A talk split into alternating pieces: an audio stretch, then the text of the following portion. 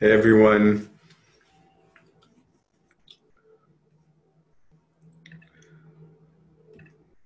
I'm Hi. sorry. Okay, perfect. I'm so sorry about um, all the rules now. Um, we got Zoom bombed last Sunday and then Zoom bombed on Monday. and so um, thankfully, the really bad stuff happened before people logged in. Matthew wasn't spared, I'm sorry. Um, so that's the reason for it. Um, I'm going to look around and see if there are um, other ways of, um, of managing it. I think there's a, another mode um, that might just take care of it. So I'll, I'll, I'll look into it, but I'm sorry about that. Um, can I be a diva? Because I hate I I'm not a I hate camera. First of all, I really really hate it.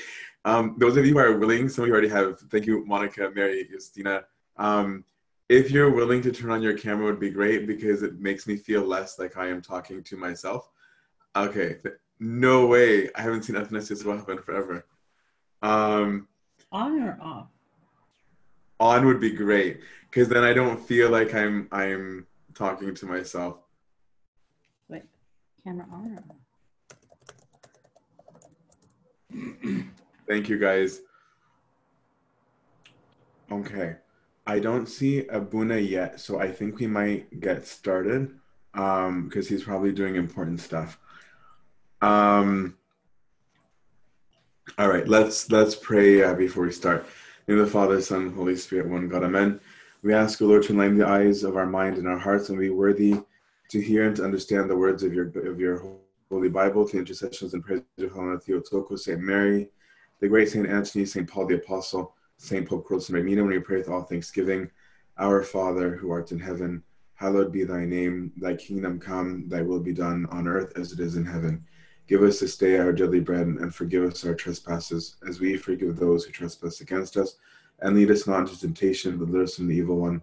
In Christ Jesus our Lord, for thine is the kingdom, the power, and the glory forever and ever. Amen. Okay, today's will actually be shorter, so you can be very happy.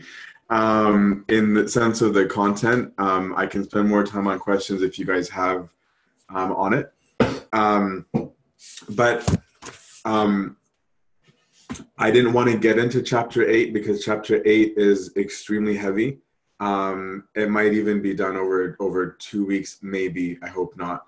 Um, but before we read chapter seven, I want to re-go over some of the stuff as I was asked to, but also I kind of want to revisit some of the analogies that we gave um, when we were doing these um, in the church at, at St. Mark and St. Mary of Egypt. Um, that some of you guys might not have been there for that might help um, make a little bit more um, sense out of um, the chapter, uh, out of the whole book, really. So, um, the context of this, right, is that just to just to revisit, and I won't, I don't worry, I won't spend forever on it. But the context of all of this um, has been that Saint Paul um, was planning to go to Rome, right? So he wanted to go to Rome because he needed like a base to operate out of for when he wanted to go more west. Um, so when he was going on his first Euro trip, Antioch served as his prime base there. But now that he is moving way further out, he needed another place that he could come back to that's helping take care of things. It's basically like a diocese headquarters. He needs one. Um, so part of it was that. Um, the other part of it was that the Romans were a very bizarre church in the sense that most of the churches in, in, in Europe and Asia Minor, they had started off um, with Jews that converted others, right? And so they'd have fights with like Gentile converts. But um, Rome was different in that it originally was this amalgamation of, of Gentile and Jew. But one of the emperors, Claudius, had actually kicked out all of the Jews from Rome. So when he kicked them out, what was left in the church um, were Gentiles, like Gentile converts, right? And so for five or six years, they were the ones running the church. So at the point of Paul writing this letter, the Jews had been allowed back to Rome, right? And two of the famous people that were in that church that had that had moved out, and you see them in other epistles, were Priscilla and Aquila, right? So um, they they actually had met Paul in other countries um, during that whole issue. So what ended up happening is that because the Gentiles had taken over and they were gone, there was a little bit of this like sense of um, we don't need you, we're better than you. So usually there was an elitism of the Jews towards Gentiles um, because the Jews felt like they were the upper hand because they were the original people of God. But Rome had this weird situation of Gentiles feeling superior to Jews as well, um, and and kind of shaming the the Jews. So the context then of um, of what's going on is that St. Paul is writing that and he wants to say, okay, simmer down. There's also Jews that have been attacking him persistently about saying you don't need the law anymore, right? And and and they've been very loud in their campaign against St. Paul. They follow him. They they they literally crash. They zoom bomb his meetings. Um, they go ahead of him. Um, they go after him. They're doing everything that they can to make sure that um, that he's silenced, right? So he's also writing against those. So the analogy that we're using, the first one, um, so is that St. Paul saying, okay, and I'm making up this analogy for him, okay, is that there's this original company, and and I hate companies, but we're going with it because it works, and we have um, a cafeteria, okay, and so we have all these staff. All these staff belong to the company. There's no favoritism. There's no one person over another. It's just people. There's no like code of conduct. There's no statement of, of behaviors and, and, and, and some kind of constitution for how people behave in their company. Everybody just does it and everybody just gets it because it's understood how to be civil. Okay. There were no rules. So as things progress, um, people start behaving wrongly. They don't they don't really live according to the standard of the of, of the ethics that are just supposed to be known. Right. So let's like I was using the cafeteria just because it works. Okay, so people go to the cafeteria and there's a limited amount of food.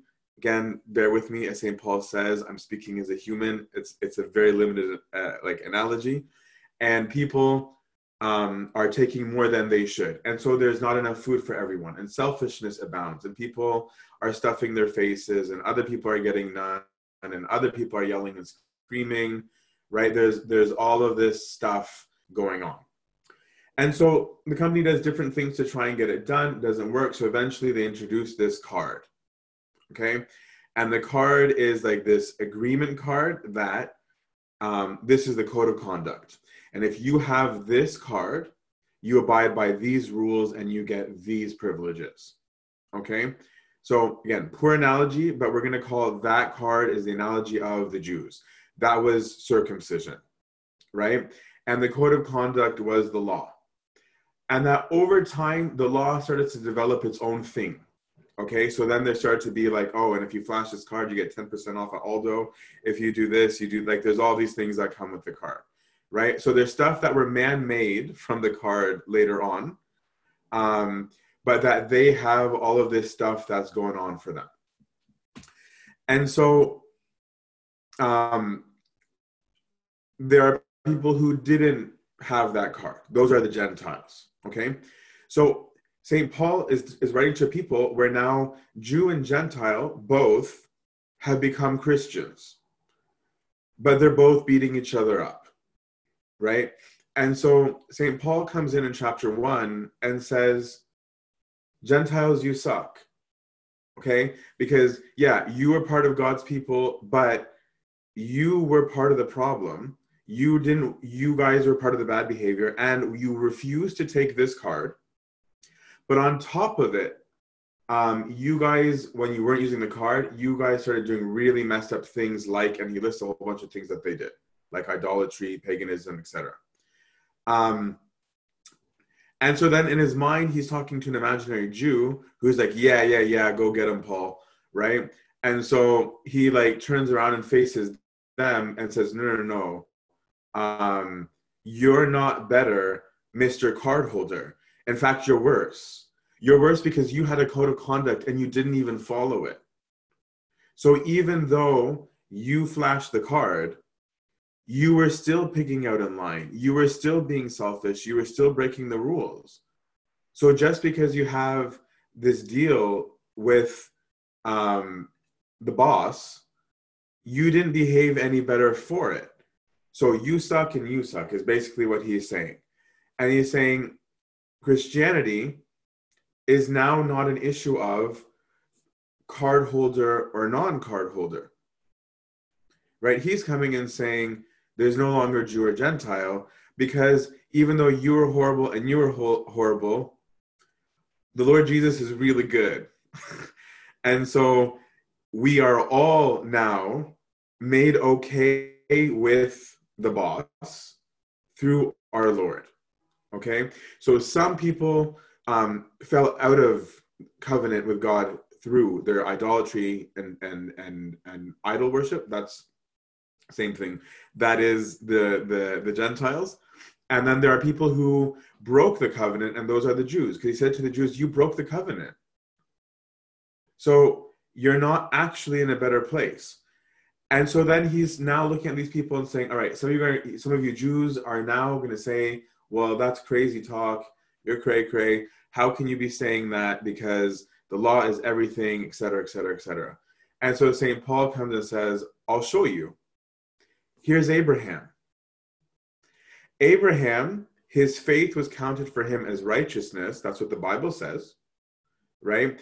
And he was, it was counted from his righteousness before there was a law and before there was a membership card, before there was circumcision. And so if Abraham was reconciled to God, because the world was against God at the time of Abraham, if he was reconciled to God without having the law and without having already been circumcised, then I am not crazy as a Jew to tell you Jews that it is possible for somebody to be made right with God without the law and without circumcision. Okay, that's the point of chapter four. So, chapter 5 says, okay, we've all been made right in Christ through Jesus, through the Lord Jesus. How? Through the cross and resurrection, right? And we went through all of that stuff. And that more specifically, the cross showed how God was faithful to the covenant in spite of our collective unfaithfulness to the covenant, all of us, right? Whether Jew or Gentile.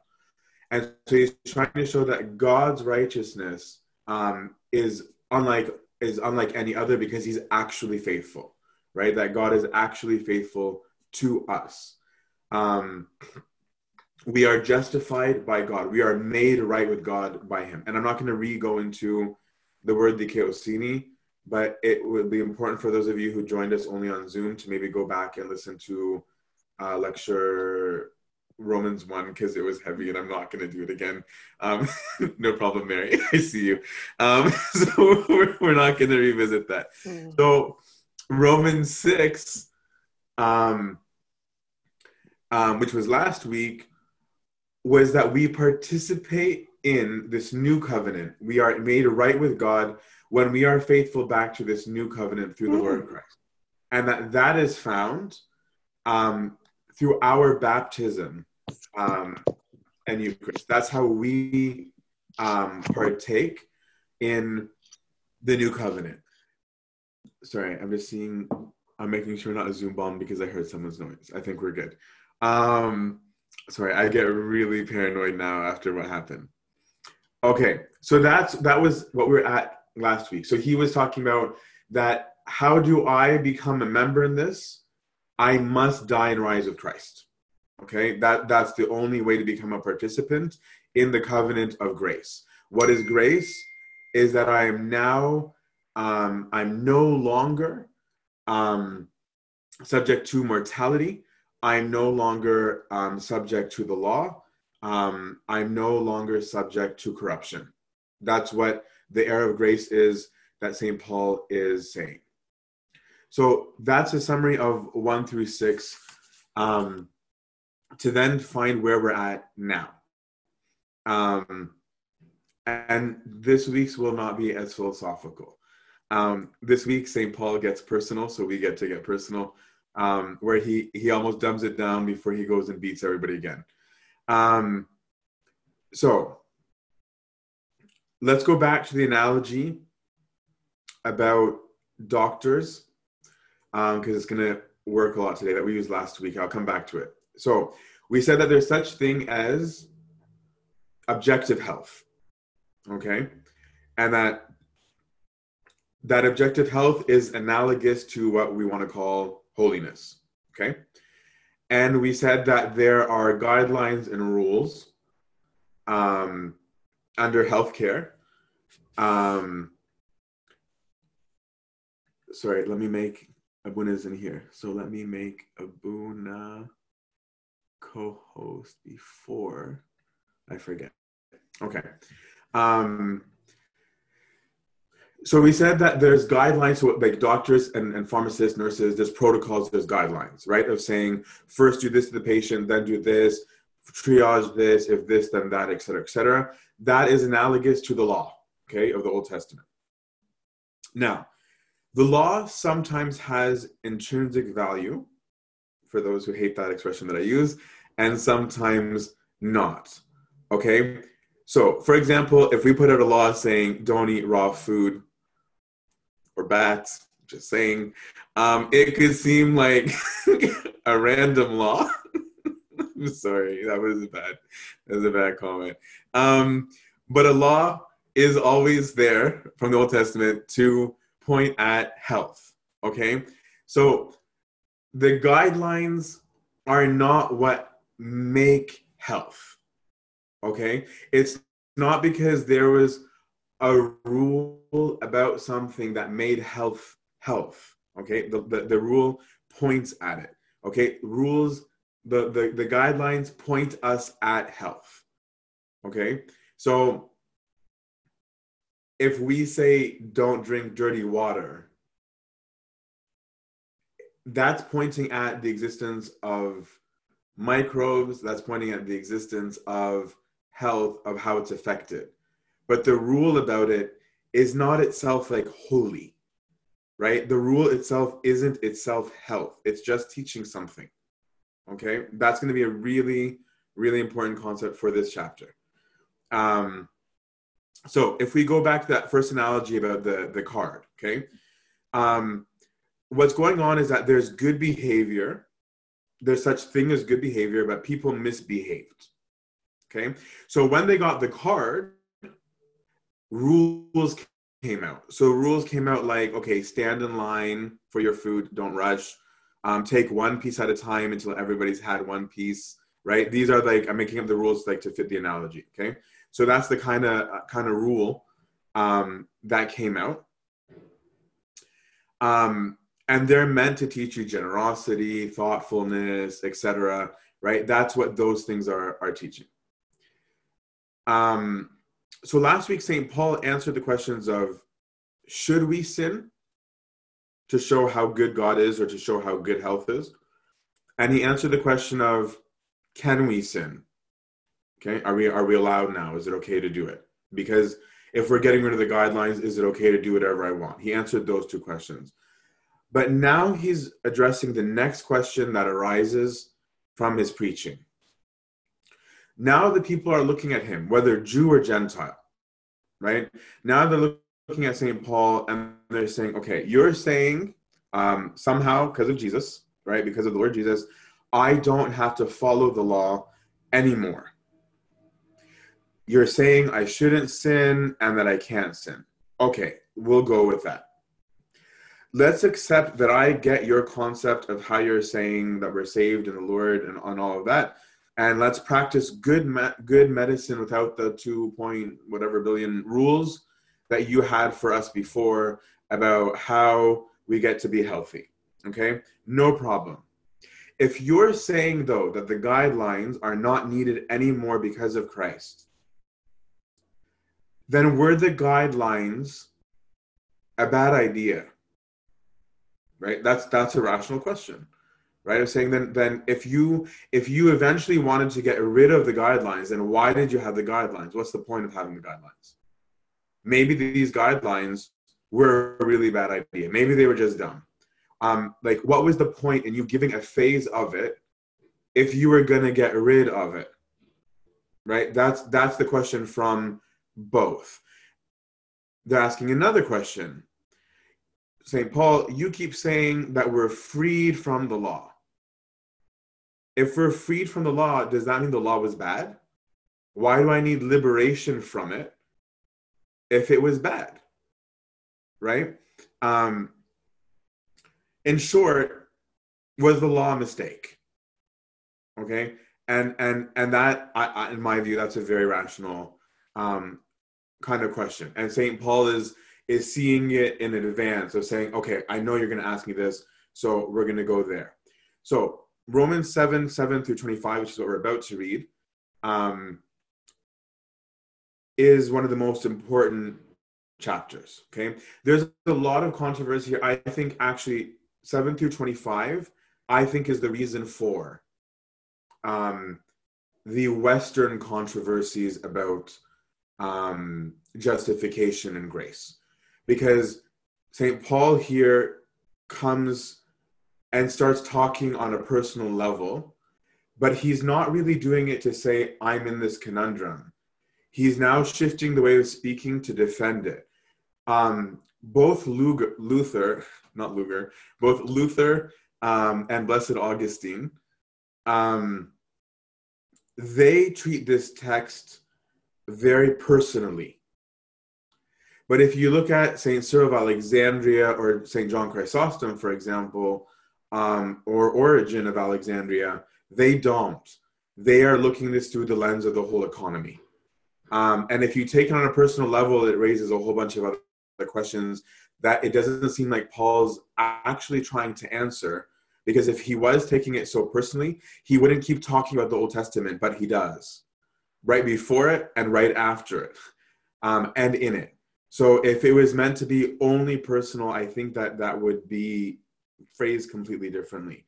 But what we can agree on, all of the traditions seem to be agreeing on, okay, in this section that follows, is that St. Paul is going to say that the law is good okay, that the law is good and the law is holy, contrary to what a lot of people like to say about the law. Um, St. Paul is going to talk about sin as a force or power that uses the law, and we'll discuss that, to enslave people. Sounds bizarre, but he'll talk about it. Um, third is that he uses the personal now to talk about the frustration that it produces, that I think we're all going to be able to relate to. Um, and he's going to use the personal to try and get to the solution to the dilemma. Um, and the solution is going to be his completion of what he's been doing so far is to get trinitarian. So far he's talked about the father and the son. His solution that's going to come in romans 8 is going to be the holy spirit. Okay? Um, of the means of grace of how does this whole thing get fixed okay so without further ado um, let us um, uh, read uh, seven seven through twenty five before we um, uh, discuss it a little bit. And again, this week I think will be a little bit lighter, um, so I don't get stoned. Um, all right. In the name of the Father and the Son and the Holy Spirit, one God. Amen. Um, for those of you who've been wondering what translation I'm using, um, I'm using the um, the second RSV Catholic edition. Um, it, it's my preferred one. That's a personal thing, um, but that's the one that I'm using. Okay. What then shall we say? That the law is sin? Absolutely not. By no means. Yet, if it had not been for the law, I should not have known sin. I should not have known what it is to covet if the law had not said, You shall not covet. But sin, finding opportunity in the commandment, wrought in me all kinds of covetousness. Apart from the law, sin lies dead. I was once alive, apart from the law. But when the commandment came, sin revived, and I died. The very commandment which promised life proved to be death to me. For sin, finding opportunity, opportunity in, in old English meaning like a place to work from. Okay, the, the circumstances or the grounds to, to work from. In the commandment, deceived me, and by it killed me. So the law is holy, and the commandment is holy and just and good. Sounds contradictory. Did that which is good then bring death to me? By no means, absolutely not. It was sin, working death in me through what is good, in order that sin might be shown to be sin, and through the commandment might become sinful beyond measure. We know that the law is spiritual, but I am carnal, sold under sin. I do not understand my own actions, for I do not do what I want, but I do the very thing I hate. Now, if I do what I do not want, I agree that the law is good. So then it is no longer I that do it, but sin which dwells within me. For I know that nothing good dwells within me, that is in my flesh. I can will what is right, but I can't do it. For I do not do the good I want, but the evil I do not want is what I do. Now, if I do what I do not want, it is no longer I that do it, but sin which dwells within me. I'm sorry. He's a philosopher and I love it. So I find it to be a law that when I want to do right, evil lies close at hand. For I delight in the law of God in my inmost self. But I see in my members another law at war with the law of my mind, and making me captive to the law of sin which dwells in my members. Wretched man that I am, who will deliver me from this body of death? Thanks be to God through Jesus Christ our Lord. So then, I of myself serve the law of God with my mind, but with my flesh, I serve the law of sin. So, heavy language, but actually, um, the concepts behind this one are actually very simple. So, um, so we'll go through it um, and then open it up to um, to uh, questions. Okay. All right. Um, what then shall we say that the law is sin? So this is his question of saying, okay, was the law a mistake? Right? Was the law bad? Um, he's saying, of course not. Right? Because any if he were to say that, they they crucify him. Right? Because God gave the law. So on, on what ban- like if you're going to say Moses made it up or that God didn't know what he was talking about, now we have a problem. Um, he's like, no, the law is good because if it hadn't been for the law, I wouldn't even know what sin is. We're going to get more into that. Um, he's like, for example, I wouldn't have known not to covet if the law didn't say don't covet. Okay. He's saying, but sin found in the in the law, it's breeding ground. It's almost like, okay, for bacteria to grow, it needs a surface. Okay. And so St. Paul is saying that sin found its surface to grow on through the law. And that sounds really messed up too, right? But he's saying two things. He's trying to teach in this first section how um, sin and the law are connected. Okay. So in those two verses, he's making two statements. He's saying, number one is the law makes me know about sin. And that in and of itself might make me do it. That's why he's saying that the law causes sin. I'm going to give you an analogy in a second, okay?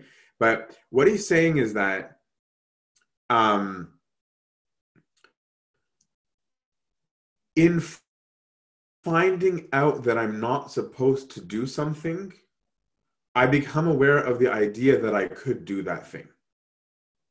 Right? So if I put up a sign that says, don't pick the flowers. I, I might not have been planning to pick the flowers. but you put a sign that said don't pick the flowers. Now it's like, I think I might pick the flowers. Right? And so he's saying that that by virtue of there being a commandment, it gave room to sin. Because now I knew. Right? So he's saying that doesn't make the law bad. Okay? That's why in the second half, he's going to point it at the human and saying, because there's something going on in the human that's going on.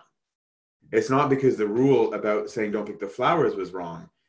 It's that I became aware of it. So, on the one hand, the law made it possible for me to do wrong by finding out about it. And on the other hand, the law points out that what I was already doing might be wrong.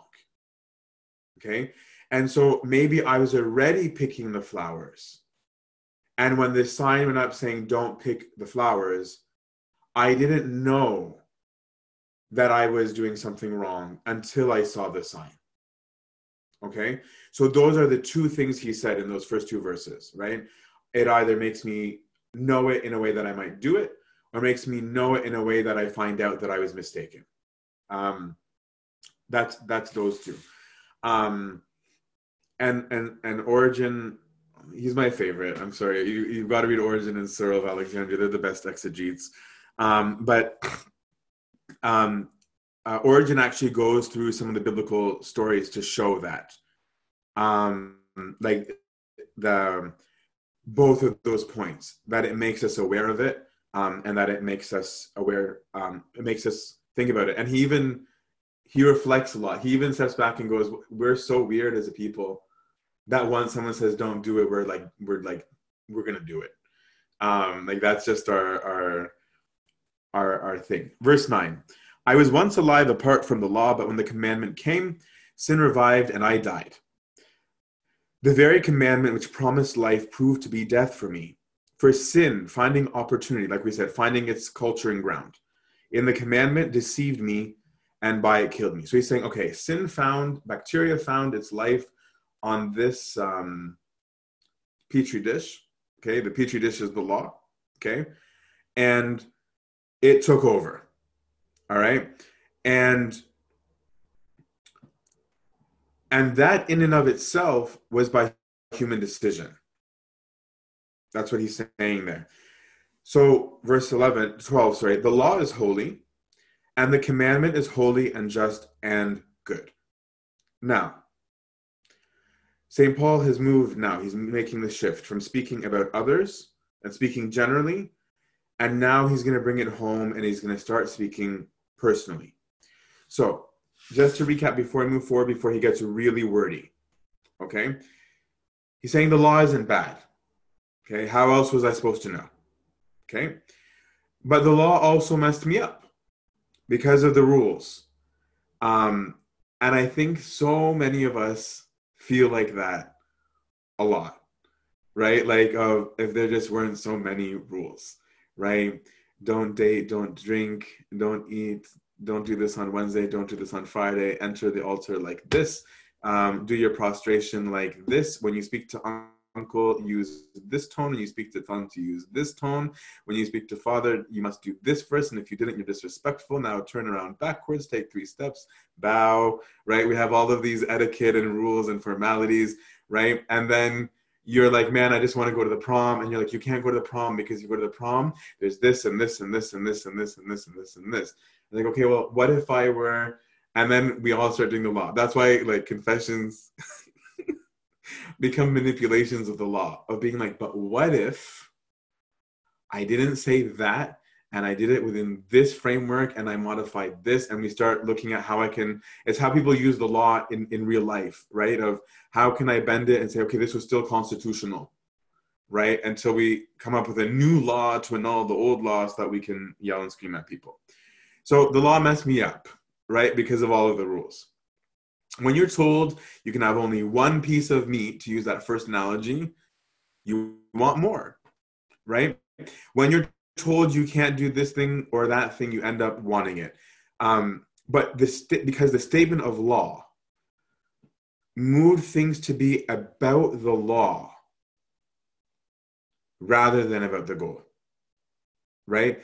And so the guidelines for those doctors that we were talking about, it became the end game instead of health, right? Instead of the objective of a physician, for example, being to restore health, it was to follow guidelines. And then research, instead of the goal of it being to how can we improve health for society, became how can I develop new guidelines? So the shift moved, right? Something got broke. Okay. Um, if you tell me I have to treat this patient this way first, no matter what, then I get frustrated by the law, right? Because it's like, well, what if I know that this person's not going to benefit from this therapy, right? So now this law becomes a source of frustration to me, right? Now the law is annoying, right? And when it's annoying, that's when I'm going to want to manipulate it right? Because it's like, this is so dumb, right? Why are we still doing this? Let's find a way not to do this. Do you know a guy? I know a guy. Cool, right? And then we can we can we can do our thing. So if you, for example, this is this one hits home for Canadians maybe more than Americans, because um, this was shocking to me when I was living in California. Um, in Canada, you have to see the GP before you see the specialist, right? So you can't go to your primary um, in Canada and say, send me the specialist. You have to go through the process, right? Whereas in, in California, like, oh, you can just call the specialist. Um, so for us here, it's like that, right? Where you know you need to see the specialist, and yet you're forced to go through this process, right? The law became a stumbling block. The law became annoying, but the law is not bad, right? but it's annoying, right? This is that dilemma that St. Paul is trying to, to, to coax out. Um, and so the law, he's saying, that was supposed to bring me life, the law that was supposed to bring me health, became my death and downfall. Okay, I hope that it's, it's making more sense now, right? That he's saying that it wasn't bad, but it was bad right? It was intrinsically good, but it messed me up um, because of how it affected us. So, um, and now he's going to move the location of the problem. Okay? People wanted to locate the problem in the law of saying the problem is the law. And St. Paul is now going to say, no, sin dwells in the human being. This is the only new thing he's offering in, in this part of chapter 7. Okay? Is he's saying, no, the, the fault, the problem, the disease, the issue, the actual thing going on, um, it's happening in the human being. And the warfare is in the human being. The problem is not with the law. So he's going to personalize this. Um, and he's going to show you because a lot of you might have after last few times being like i don't know how to this makes sense for life right? He's now going to zoom out of because he like we said in the first ones he's starting to talk he talked about big picture all of humanity sin capital s and he's now also going to zoom in on a human level of saying here's where this whole history that we've talked about from adam till this day shows up in you and me right? And so he's going to bring it up now, saying, how does that affect you now on the on the personal level? We talked about the big level, but now we'll zoom in on the personal. So he's going to talk about this interior conflict now. Verse 13. Did that which is good then bring death to me? Absolutely not. That's his favorite expression in this epistle. It was sin.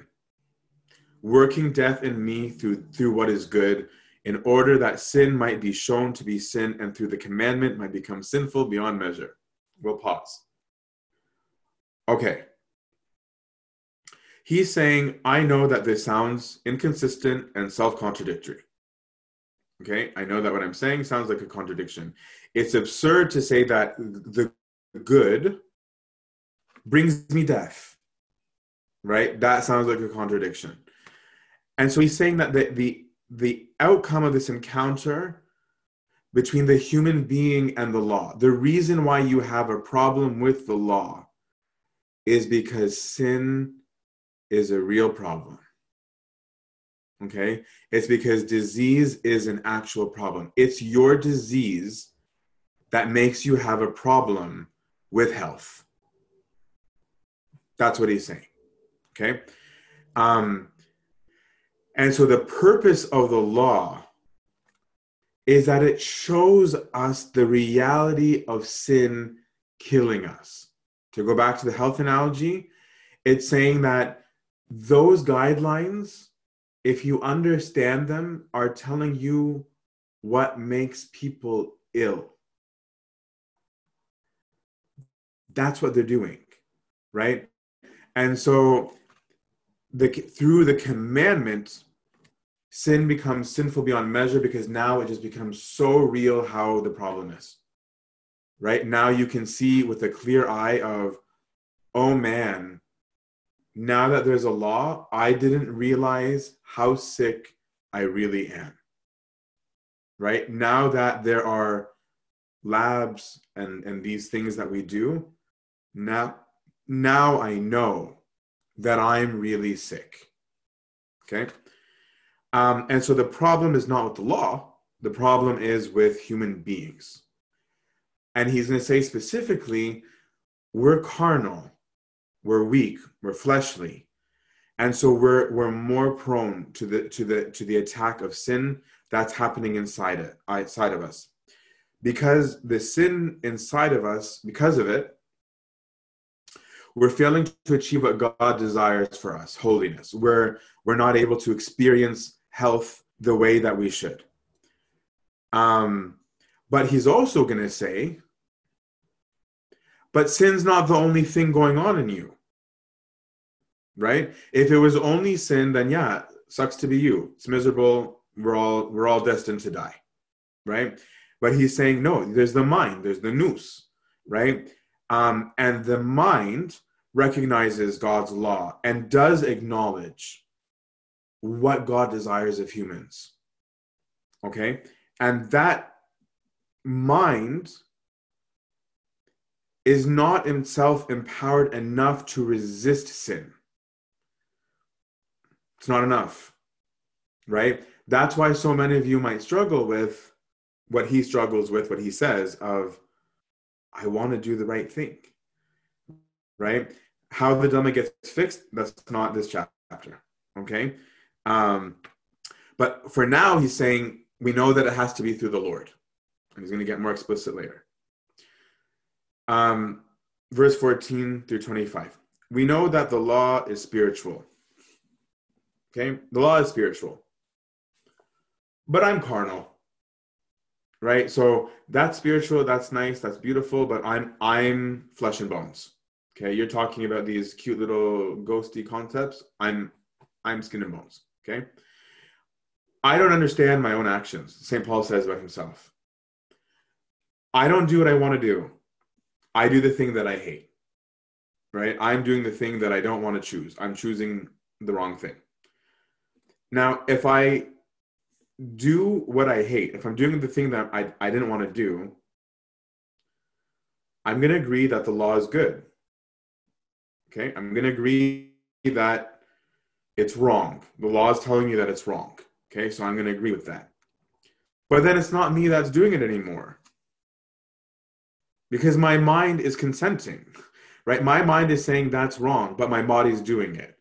And he's saying that's because of sin. That sin because of all of that happened in history, all the stuff that St. Paul had referred to, he had talked about Adam, he talked about um, all this stuff, the law, and then how it changes to Christ. He's saying all that, here's where you're seeing it is that you've got this war inside of you that you know that it's wrong, but because sin is a real issue, it's not a philosophical issue. It's not what you read about in Genesis 3 about this fall. It's already happening. It's taken over. It's happening inside of you. And it's, in, in fact, it's happening inside of me, the apostle. Right? This is one of the reasons why St. John, in his first epistle, says anybody who says he doesn't sin is a liar. Right? There's no secret Christian that's free of sin Okay? Every Christian has sin in him, even though every Christian shouldn't sin. Right? And so that's why St. Paul's saying, so this is a real dilemma. But this is how you know that it's true, the whole story. It's happening within you. You can see it. You want to find out how it's real in you? Look at yourself. Right? You don't need to read a, a nice book to read it. Look at the book of you. Do you not know that you're wrong sometimes and still say yes to the wrong? That's the root of sin taking root in you, warring with your mind over the good thing to do. So, I don't do the good that I want to do, but the evil that I don't want to do, that's what I'm doing. Now, if I do what I don't want, it's not me who's doing it, but sin that dwells within me. So I find it to be a law. Okay? So I'm finding that here's the guidelines I'm living by. I find it to be um, a law that when I want to do right, evil lies close at hand.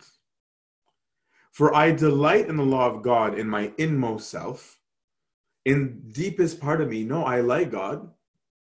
Okay, I, I like spirituality. In the deepest part of me, I really actually feel that. But I see in my members another law at war with the law of my mind and making me captive to the law of sin which dwells in my members.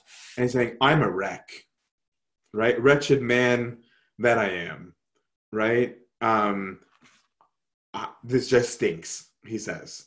Okay? Who can fix this thing that is me, this body of death? And he goes, Thanks be to God. Um, so then I of myself serve the law of God with my mind, but with my flesh I serve the law of sin. So he doesn't resolve the. So what he's done now, let's backtrack. We're almost done. Like I said, this one's this one's not as heavy. He's saying, okay, let's go back through all of Romans and and and just take bullet points. Okay. He says, one man fell, Adam, from it corruption entered. Okay, so corruption entered the world. We inherited a corrupted world. The corruption led to more corruption. Okay, um, think of corruption, think of sin right now as poison. Okay, is that when one man accepted the poison, all right, poison entered into all of nature, into human beings. And so we are now having this lens of a poisoned body where we live in non health. Okay? Seeing a world that's corrupt, we got used to it. It was normal, right? That's what we're used to seeing. So that became how we live. And because of it, we forgot what health was. Okay? We forgot what life without poison could even look like. We had memories of it before, um, and that was at best. But now um, we've forgotten it. And so, because we forgot what health was, that's why God gave the law. Okay? People weren't lining up, people were eating whatever they wanted. And so, we made rules, right? Saying, stand in line, do these things. Instead, because the sin, because the poison, okay, because it was taking root in me, right? That's what St. Paul's saying here. It's happening inside of me. This poison is in me and in the whole world. But because it's in me, I find myself not doing healthy things. Okay? Because I I'm used to sin, I'm not liking holiness. So that even if I want it, I can't do it. Right? Um, that's the predicament. That's the predicament.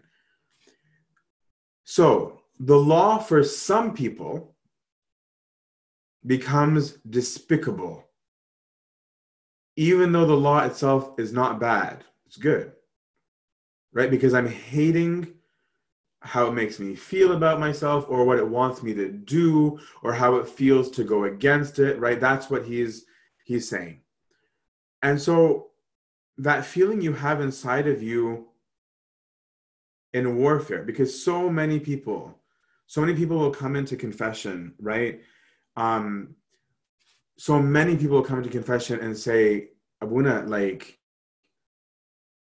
I don't know what to say. Like, I really didn't want to do it.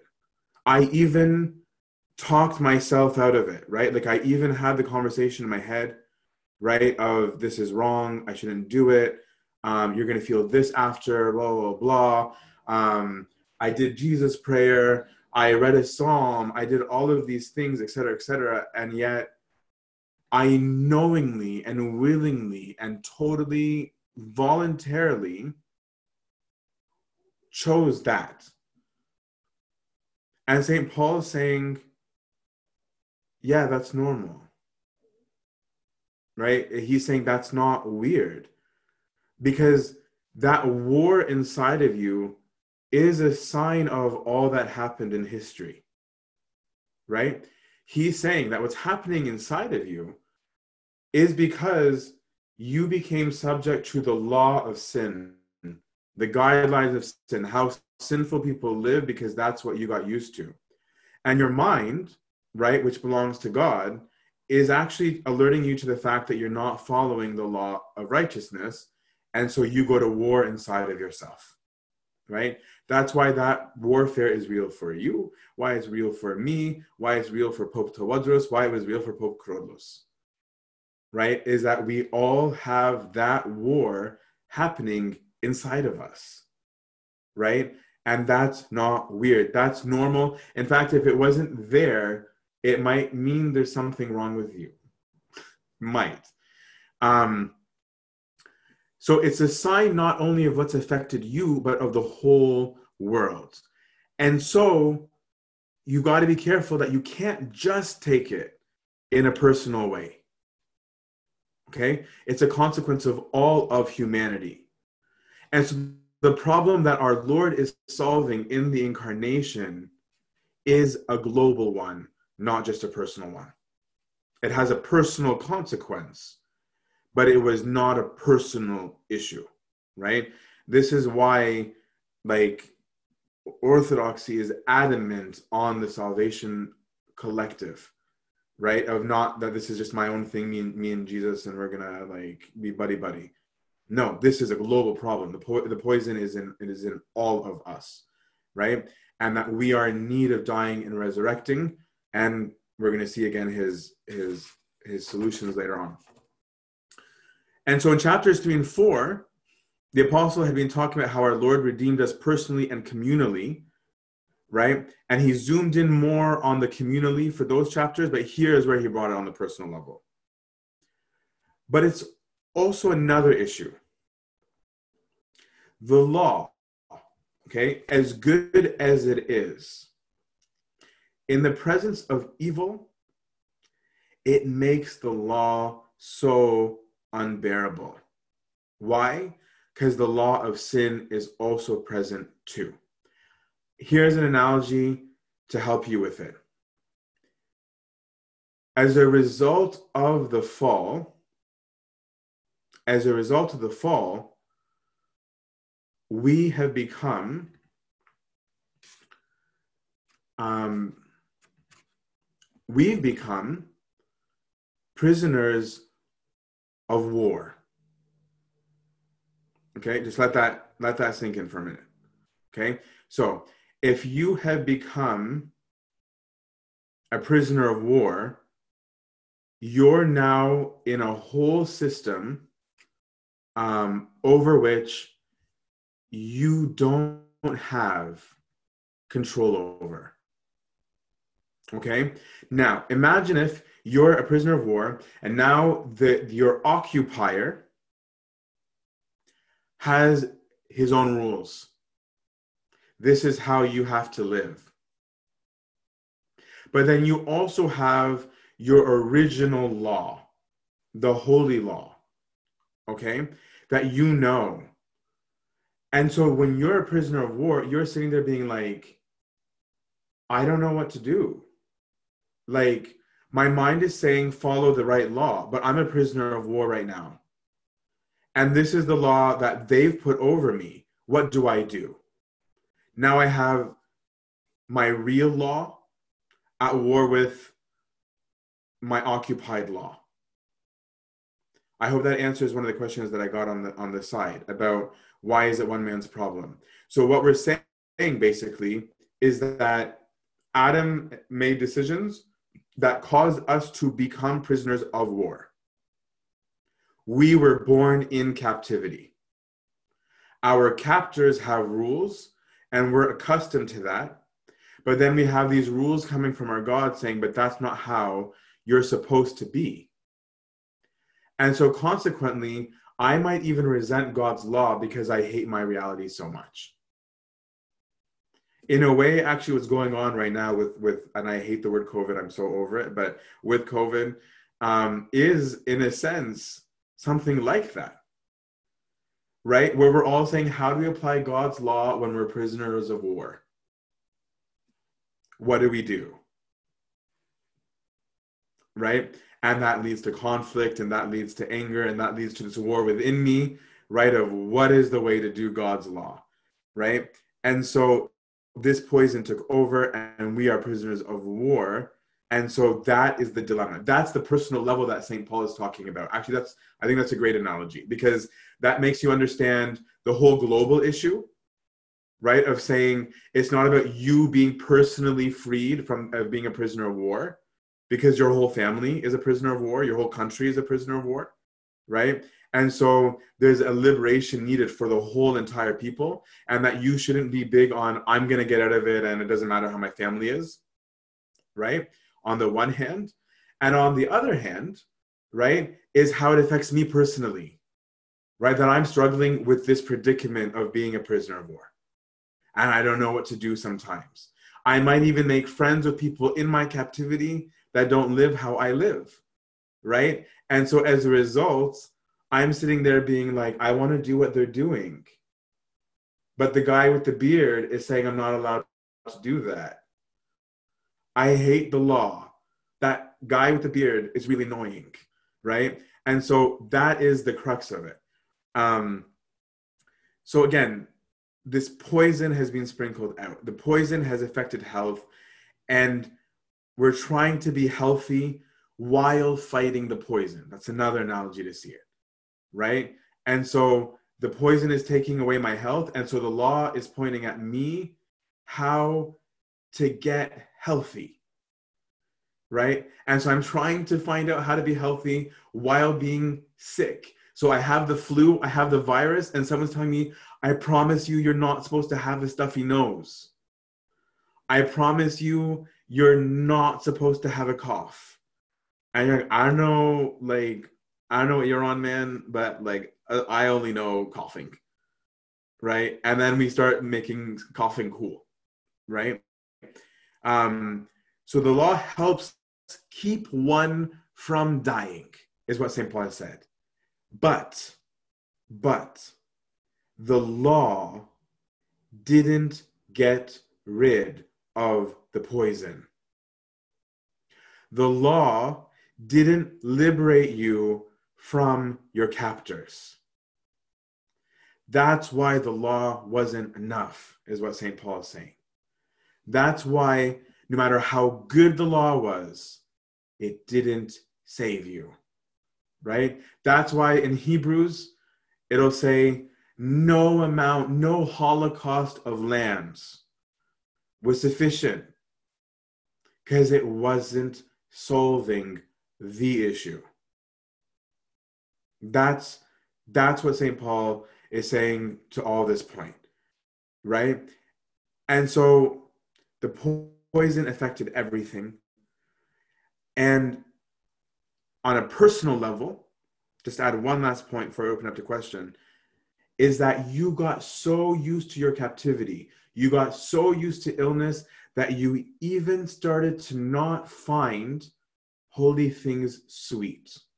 And the analogy that I was, the only analogy I could think of to kind of show what that means in, in a practical way, I remember how I didn't find fruit sweet. I didn't like fruit because I was so used to eating processed sugar. Right. And so because I'm used to chocolate, et cetera, et cetera, like berries seem so garbage to me right? I'm like, who wants who wants a, a fruit if it's not chocolate covered? right? Give me the real sugar so that I can enjoy this so-called healthy food, right? And so, but when you stop having processed sugar, suddenly you're like, oh, this is this is tasty, right? Like like you you rediscover that that's what real sweetness tastes like, not the artificial kind. So that's what St. Paul is saying in this chapter. And he's not saying because of this that human beings are exonerated, right? Because what he did in Romans 1 through 3, 3 is say human beings are the reason for this problem, right? This problem didn't invent itself. Human beings caused this problem. But as a result of the problem that they caused, they're now um, powerless, right? They're now covenantally dysfunctional right? They've broken the, the law and now there's no covenant. Now they don't know how to live, right? They don't know how to choose life or death, right? They're like, I'm a prisoner of war. I don't know how to do this. I don't know who that. I can't make anybody happy, right? They don't know what to do. And, and so the only solution to this crisis is the gift that we receive through Christ, which is chapter 8, and that's the Holy Spirit. That's going to be the solution right, is that man couldn't do it. Man could not do it, right? And so that's why Christ came in, right? He entered into our encampment. He tabernacled with us, only it was a prisoner of war one. He goes to our captor, conquers him, right? Because a Western view of salvation has this view of like, okay, he paid the debt. He was like, okay, what do these people cost? I got it. I got it. I, I, will pay you. Right? No. Christ is saying, I'm not here to do the time for you. I don't want you to be a prisoner of war. I'm not here to be like, oh, okay, like somebody's got to do this. He's saying, no, I'm to go in. I'm to break the chains. I'm going to break you free. I'm going to tie your captor. And if you want, you never have to bow down to him ever again. That's up to you. That's the gospel. That is the power in Jesus Christ, the Holy Spirit, as a gift of the Father, right? This is Trinitarian thought. That's why St. Paul wraps it up Trinitarian by coming back to the Holy Spirit in chapter 8. So I hope I hope that that clarifies all of what he's been saying so far because this is this is one of the most again most difficult but profound theological works of of the apostle. Um, glory be to God forever. Amen. Any um, questions, comments, criticisms, objections, um, you name it.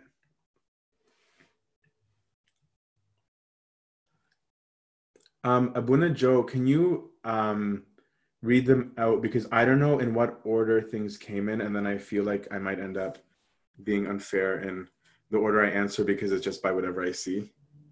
So I think people uh, have been sending directly to you. There's no, I don't think there was a chat that was uh, available for everyone to post. So okay. I don't see the questions to you. Okay, my badness. Okay, I'll go to the top. Forgive me. Your badness. Um, uh, sorry, because some of these are are are shout outs. Um, hi Noah. Um, to Shay Frederick Mark. Okay, let me find it.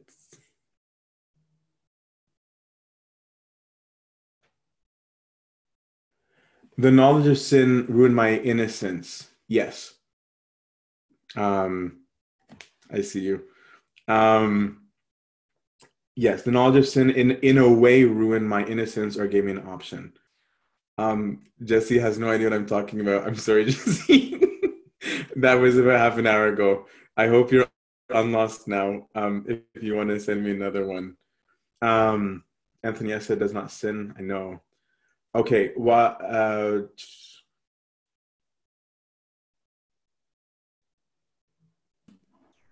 uh, Abba, if you, I have one that was sent to me, so I can. In the meantime, if you want me to just send you that one, yeah, or read okay, it. So, yeah, I'll read it. Sure.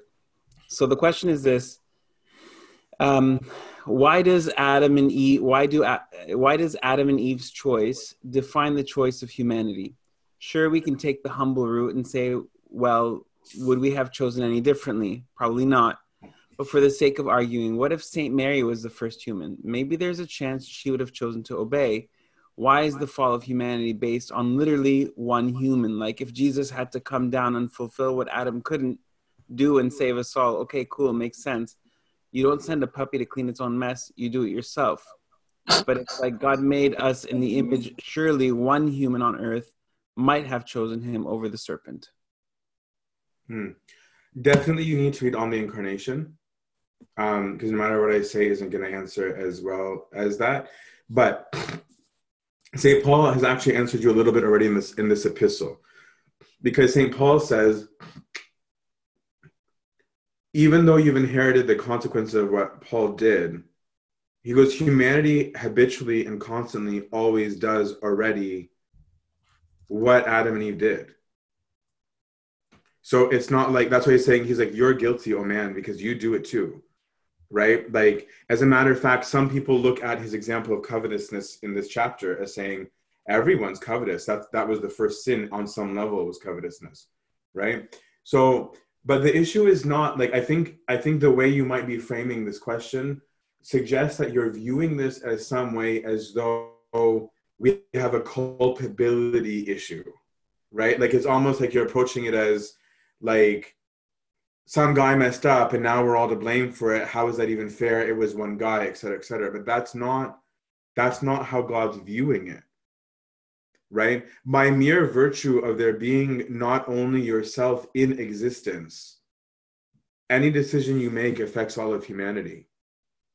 Whether the first one was saint mary or adam right?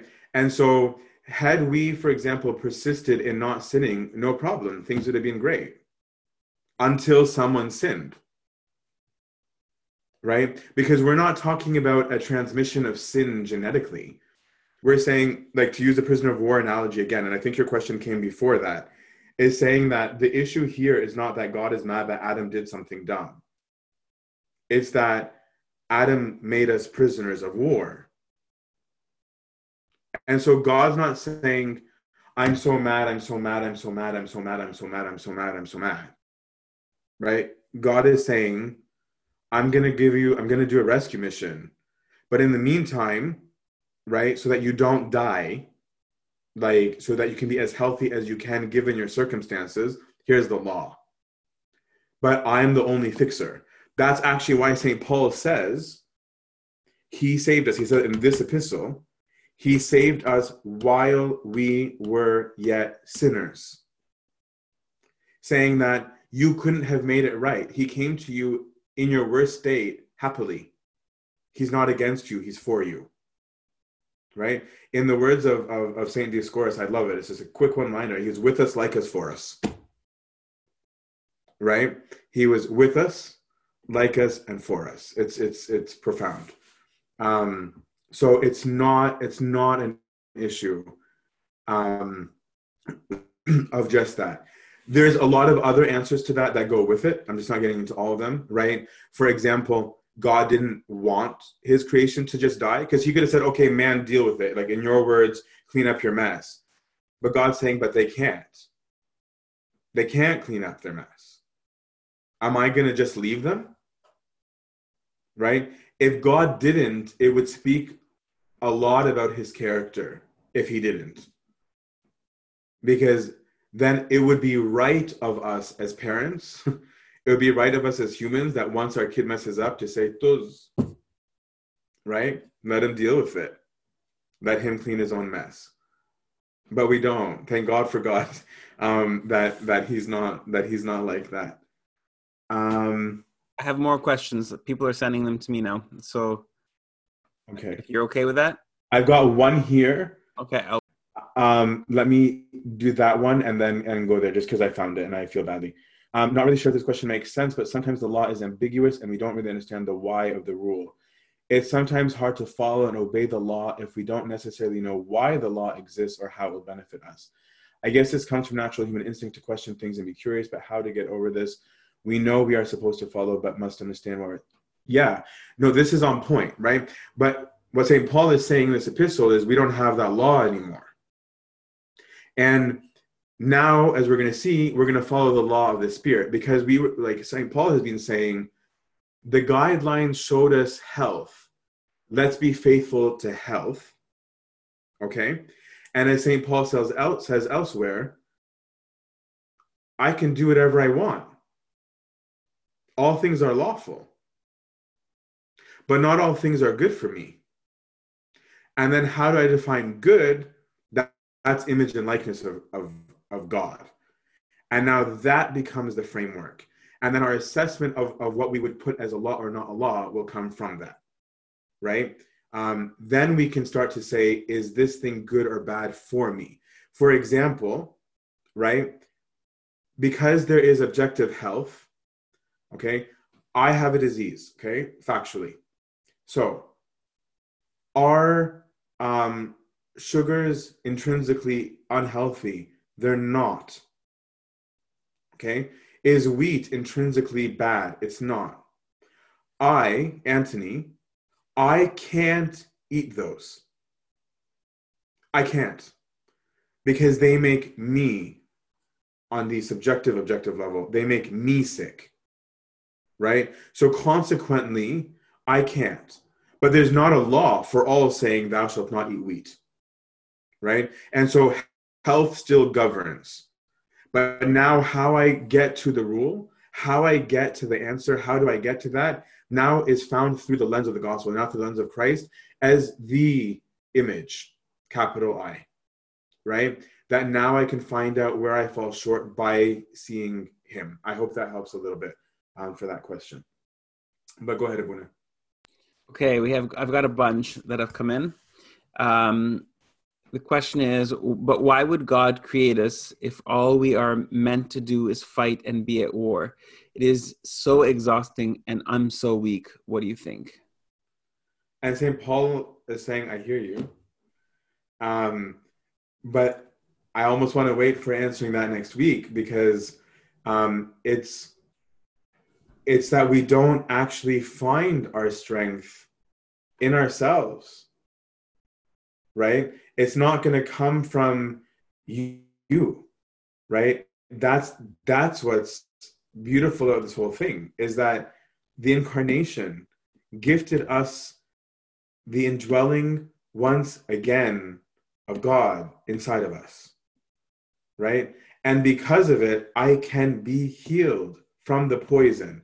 Whenever i get poisoned i can regularly be healed because of god right so we'll get more into it next week but your dilemma is is exactly what st paul's trying to express actually in this chapter Okay, next question. Uh, question is, what is the understanding that Christ died to sin? Um, maybe to elaborate on last week's point.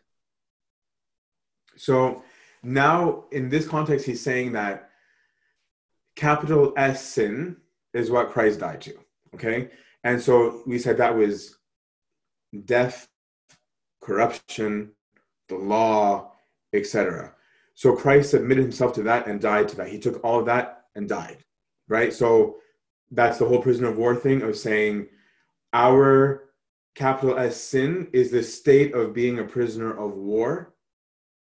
And christ took himself and died to that right? He his death is what ended that okay as a horrible analogy it was that his death exploded the petri dish and got rid of the bacteria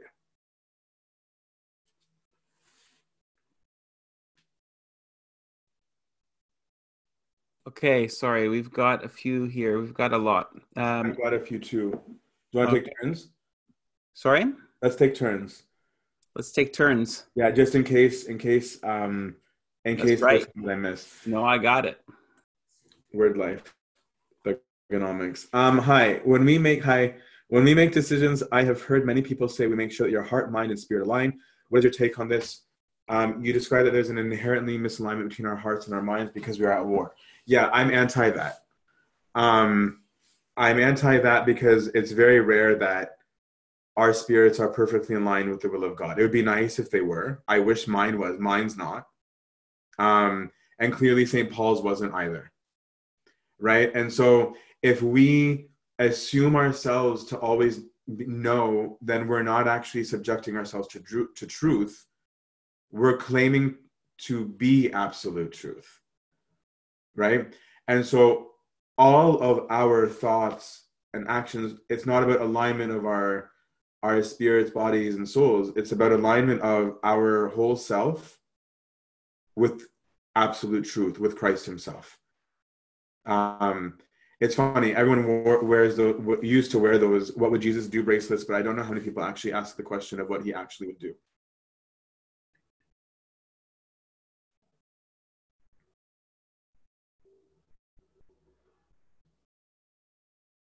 Your turn, Alba. Sorry. Um, can you please clarify why God felt the law was important to give us again? And if the law is good, why we're why are we not to follow it after Christ's resurrection? Right. So, um, the law was there so that we would understand what went wrong because, like we said, we got used to our condition of, Ill, of, of illness. Right. So it's like let, let's horrible example where like somehow it became culturally acceptable to sneeze all over each other. And so then the law came in and said, cover your mouth when you sneeze, please. Right? And so the law was showing us what it was supposed to be because we forgot. Consequently, this is why some people struggle with so what laws do we and not do we follow and not follow? And it's like, aha, if you understood what the point of the law was, you won't struggle with that question. Because anything that was intrinsically true, we follow. Right? And so, for example, like to use the example that I just gave about my own thing with the food, right? If the law said, don't eat wheat because eating wheat was bad, then it would always be wrong to eat wheat because wheat is bad. But if it was don't eat wheat because it might make you sick because in this area there's bacteria, the wheat wasn't bad and I don't have to follow that law when there's no bacteria. That's why St. Paul is saying, where there's no sin, you're free. That's why he's saying you were captive to the law. You were under the whim of the conditions that surround disease. And you had to function based on disease. And he's saying, but in the spirit, you don't need to do that anymore right? He's saying that if you reject sin, now you can work through liberty, freedom in Christ.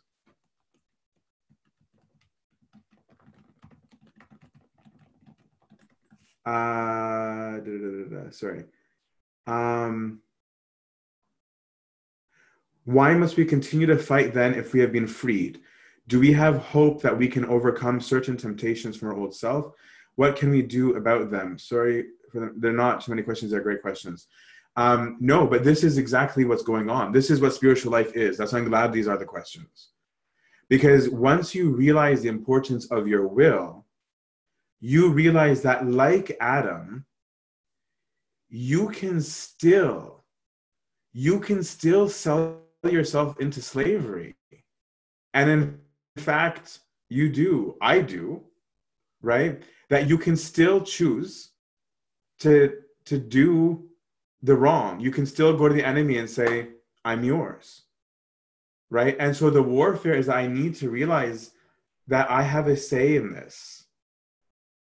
Right? That I, I have a will and that I've got to, to use it as, as best as I can.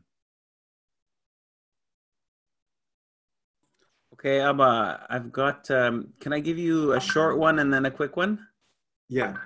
Okay, so a short one is uh, hi, Father. There's an oral tradition that says Saint Mary did not commit sin in her life. Is this accurate?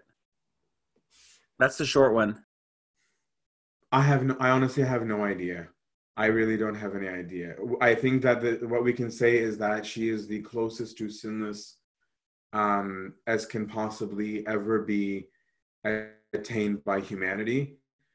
As is is all I can say. She was still born as a prisoner of war like the rest of us um, but um, as spotless as spotless can be to the extent that the father looked from heaven and found no one like her right? That the, one of the conditions of his own incarnation was finding a woman that that was like her right? So whatever that means means that this lady is she's some lady, right? Like I I I love Saint Mary. I don't compare when I talk about Saint Anthony being the best saint in the world because he is. Saint Mary's not in that category of comparison, right? Saint Mary is like in her own thing, and then among the saints is Saint Anthony without a doubt. Okay, this is the long one. Uh, I still don't quite understand verse 17, but now it is no longer I who do it, the thing I will not to do, but sin that dwells in me. To me, that almost sounds like responsibility is being placed somewhere else so that I'm not the one who's sinning, but sin is making me do X, Y, Z. But I'm sure that's not the right understanding. Can you explain again? So he he's he's articulating the issue. He's saying, I feel like I'm a slave right? I feel like it's not me who's really doing it anymore, right? But he's going to come back and say, but no, it is. And that's why earlier he said, but it, it, it is you. It doesn't feel like it because you're at war, right? You're a prisoner of war. But at the same time, he's saying, but when you're a prisoner, it feels hopeless. And so then he's going to say, so how do we get over that? So he's not answering that question yet, I guess is what I'm is what I'm saying he's he's he's articulating that very issue saying it feels like i'm stuck do you have more from your side Ella? Uh, can you clarify again the difference? Yeah can you clarify the difference between the orthodox view and protestant view on the gospel? Um i won't go into all of it because i'm not too big on like the whole like us versus them thing. But when it comes to this issue and the reason i bring it up is because it's often the point of debate when we when when Protestants and and and, and Catholics or Orthodox dialogue um, is that for them their understanding of justification is that I'm somehow made right with God by my declaration of faith. That's how they view this chapter, right? So, for example, if you go to a Protestant service or you watch one, or like the Passion play we went to once as a church, where they'll be like, okay, if you want to be saved, you just need to say these simple words Lord Jesus Christ, I accept you into my life. Um, I accept you as my personal savior, et cetera, et cetera. Right? So there's this declaration of faith that somehow that's how you're made right with God, and that once you've made that declaration, you're now good, right? You're saved, right? That's why for some of them, as long as you've made that declaration, it doesn't matter what you do after. You're saved, right? and and what st paul is saying is absolutely not that like it seems to me anyway he's saying it's faithfulness and in fact it was god's faithfulness not yours because actually you're the cause of the predicament and he's saying as a matter of fact you can still become a slave you can still be a prisoner but thanks be to god who is justifier who is faithful right? That's actually what he says at the very end of the chapter. That's actually answer the question from before this that I did. He says, Thanks be to God, God fixes, right? And so we're saying that we were prisoners of war and that we need to all be liberated. And on some level, not, not to not to um, make a caricature of it, because I don't want to do that because um, there is some very good theology from their end, to be very honest. Um, but that on some level what they're saying is it's just a personal choice of whether you're free or not and it's just this concept of being a prisoner or not. On some level that's what's being said. And st paul said no it's not a concept it's real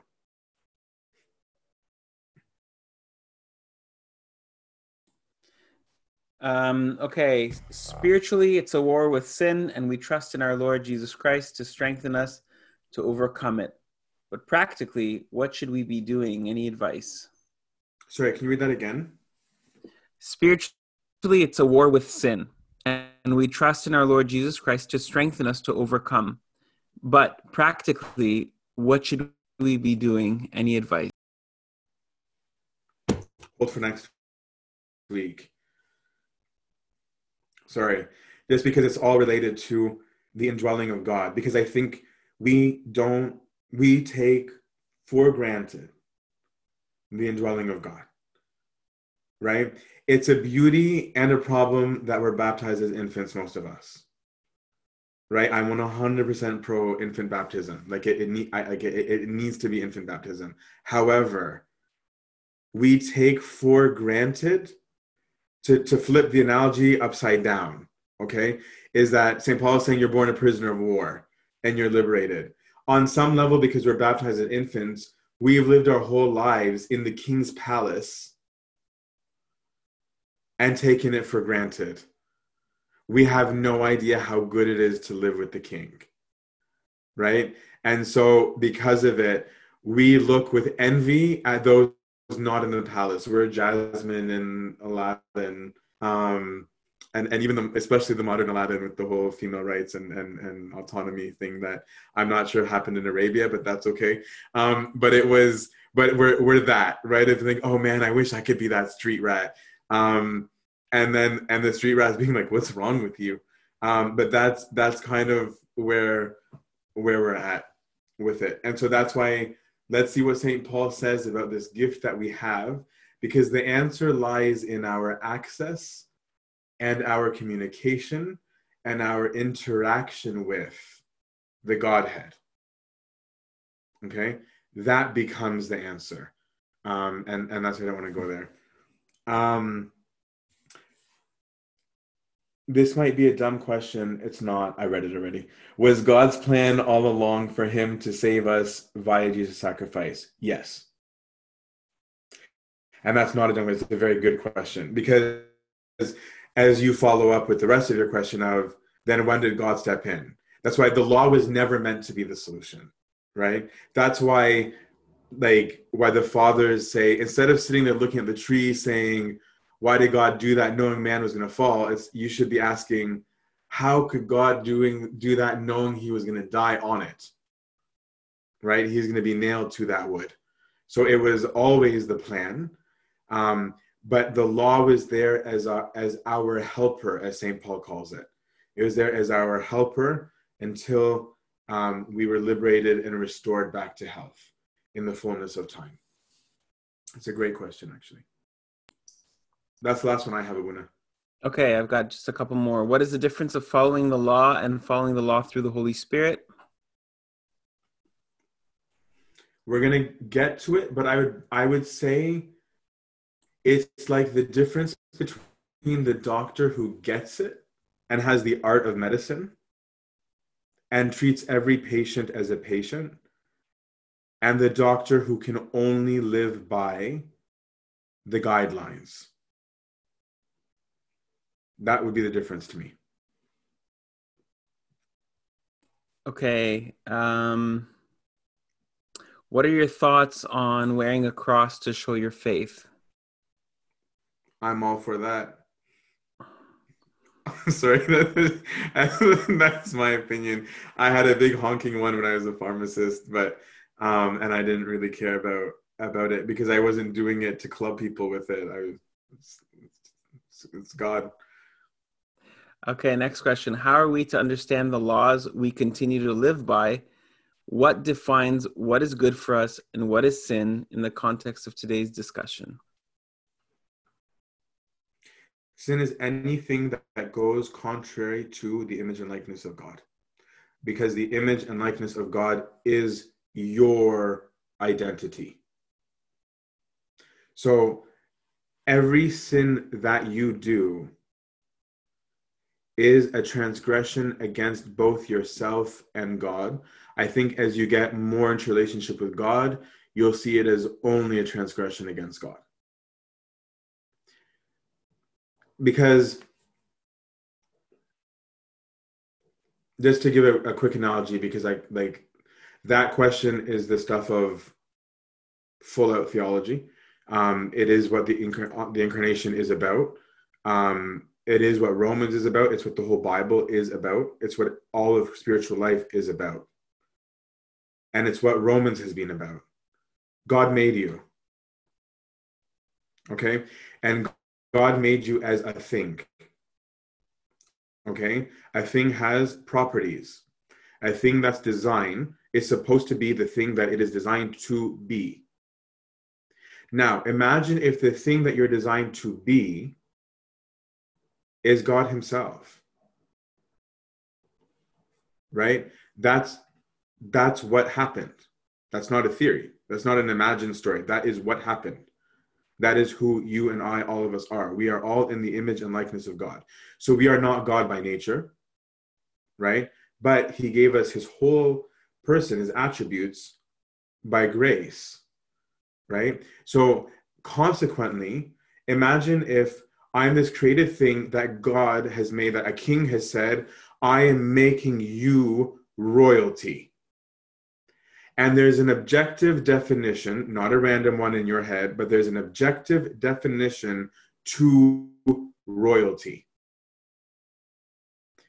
And that I start using the royalty completely wrong. Right? That's what sin is. It's that I'm using who I am wrongly.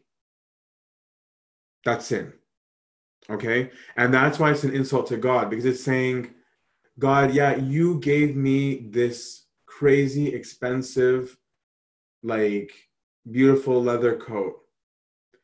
And a coat is designed to be worn for protection against the elements and let's say even to show off and look rich because leather is nice. Okay? But then I take that jacket and I willfully and intentionally use it as my plate, my dinner plate, right? Then I'm saying, I don't care about your gift, right? It's saying that I, I'm not going to be that. That's that's sin. Sin is to go against your design, your identity, because they're the same thing. They're one and the same thing. You and I, all of us, every human being, baptized or not, is in the image and likeness of God.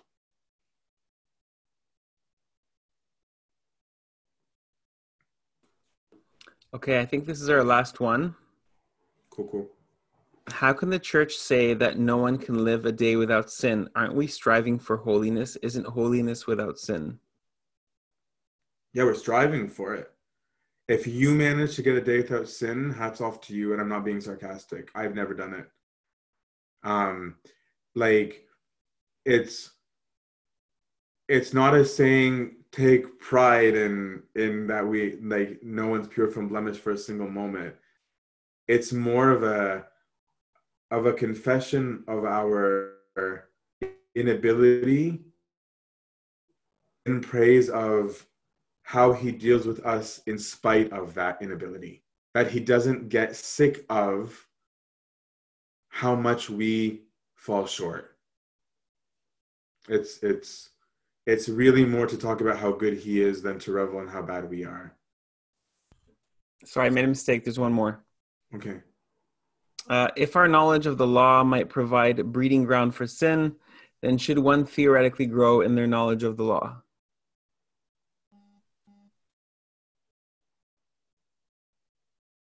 Yeah. You don't have to, but I would say yeah. In the sense that what St. Paul is saying, I really like I I I I I think I get it and I feel it, right? Like I'm using the guideline thing because it related to me when I was a pharmacist because I could see it functionally, right? That the guidelines were good, right? Like the guidelines were saying, okay, it's not just a free for all, right? Like there are concepts, there are principles, there are things that we need to understand. And so learning those is really helpful for me to discover more about health right? Like, so that I can be like, oh, okay, like it's good for me to read these studies that were done on the kidneys so that I know how kidneys run, right? It's good for me to read about livers so that I know how the liver functions. So that when it goes wrong, I understand it, right? So yeah, the law. That's why. That's why Saint Paul's saying the law is not bad, guys. It's talking about something good right? The law was really, really good. It just really sucked. and so it's it's it's because now it was like, man, but then this is wrong and this is wrong. So I found out all the stuff that was wrong, right? And at the same time, it was like, oh man, but it's also so restrictive when you start giving the guidelines. That's why I think it's so important for us if we actually live spiritually spiritual lives. I question how well we do that, myself included but as we're young in Christ, we do need to live by the law.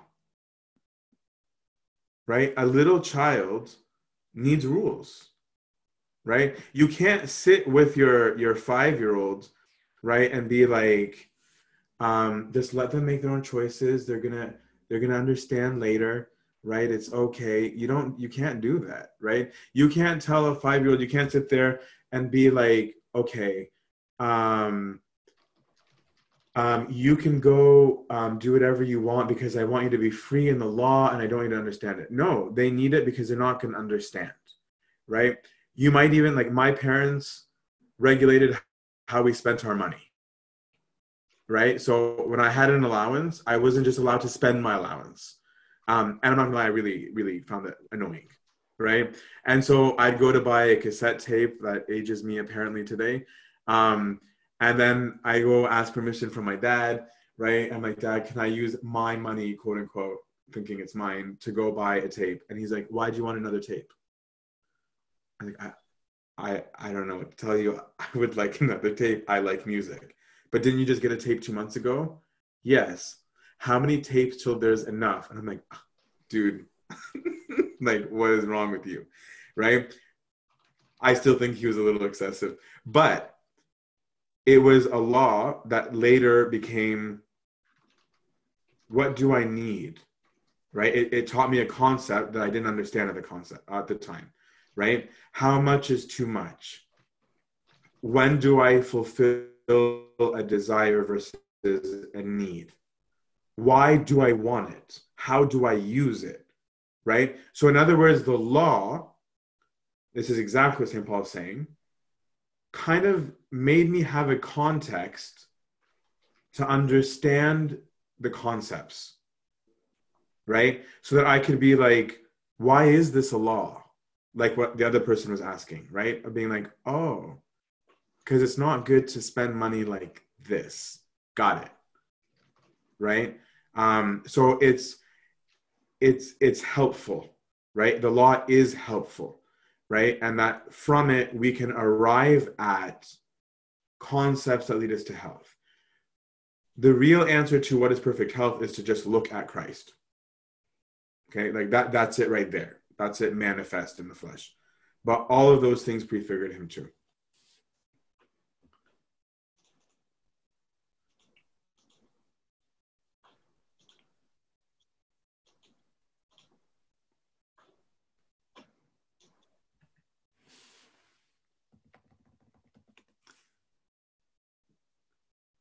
Is that it?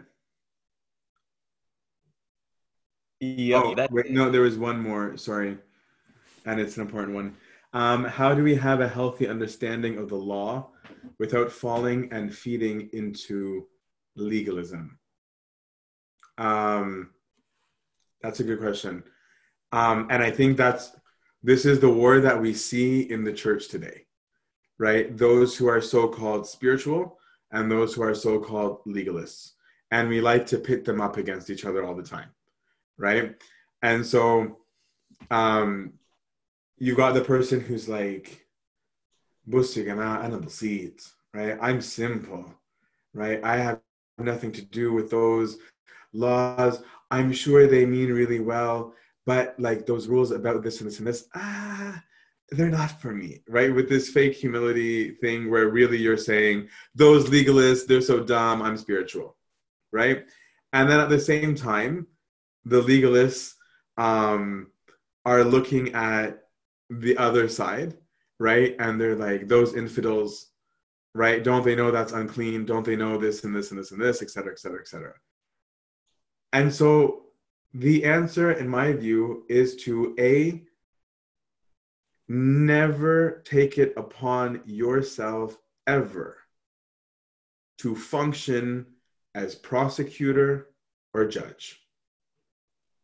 It's not your job. It's not my job. God is very able to do his own job very well. He's perfect. Our job is to always ask in whatever situation in which I find myself, how do I live the gospel? How do I conform my response to my situation to the image and likeness of Christ, of God, right? And that will inevitably require that I know the gospel.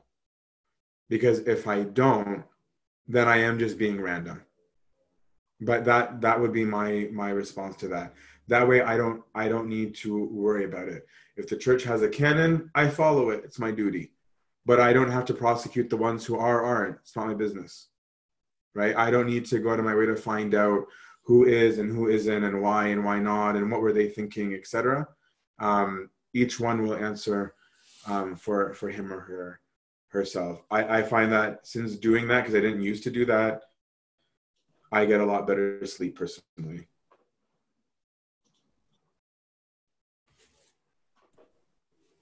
All right, Abuna, can you pray for us before? No, we... no. Yeah, yeah, yeah. Also, I hate you. Um, that was out loud, huh? Um, also, next Monday there won't be um, there won't be a Bible study because next week is Monday of the Holy Pascha. Um, uh, I know every diocese has things differently. I know in my home diocese, LA, um, four churches will be streaming for those who want to follow with them. And Anba Serapion was encouraging all families to do Pascha in their homes together, not even to stream if they don't want to, but to, to come together and do it. And that for those who need it or prefer it, that there will be four locations that it's streamed from. In the Diocese of Ottawa and the East, um, there will be um, sets of churches as well um, praying. I got permission from my bishop today, from Ambassador to pray. I'll be praying with Abuna Joseph, God willing, next week at SNSM. Um, so I think those will be live streamed. So there won't be Bible study because there will be Pascha. Um, I'll talk to Abuna Joe the week after because I usually don't do anything the week after Holy Week. We're off that week. Yes. Um, sorry, I regretfully inform you that we will not be doing Bible study the Monday after. um, so we will reconvene uh, for Romans 8 in, in about two two weeks. I'm gonna go ahead. I, I started because you weren't here, so come on, man.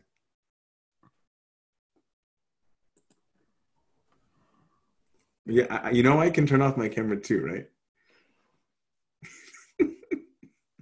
oh, you.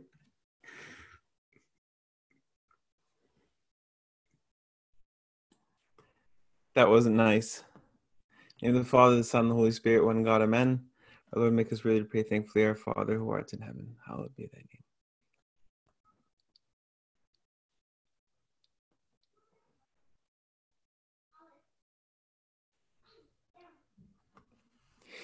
Um, Father Anthony Paul, can you please say the blessing? عشان خاطرك انت بس يا ابونا. the love of God the Father, grace of God the Son, the communion and good Holy Spirit to all. Go in peace. The peace of the Lord be with you all. Um, see any of you on uh, on Thursday night if you're interested. Um, good night, everyone. Pray for me.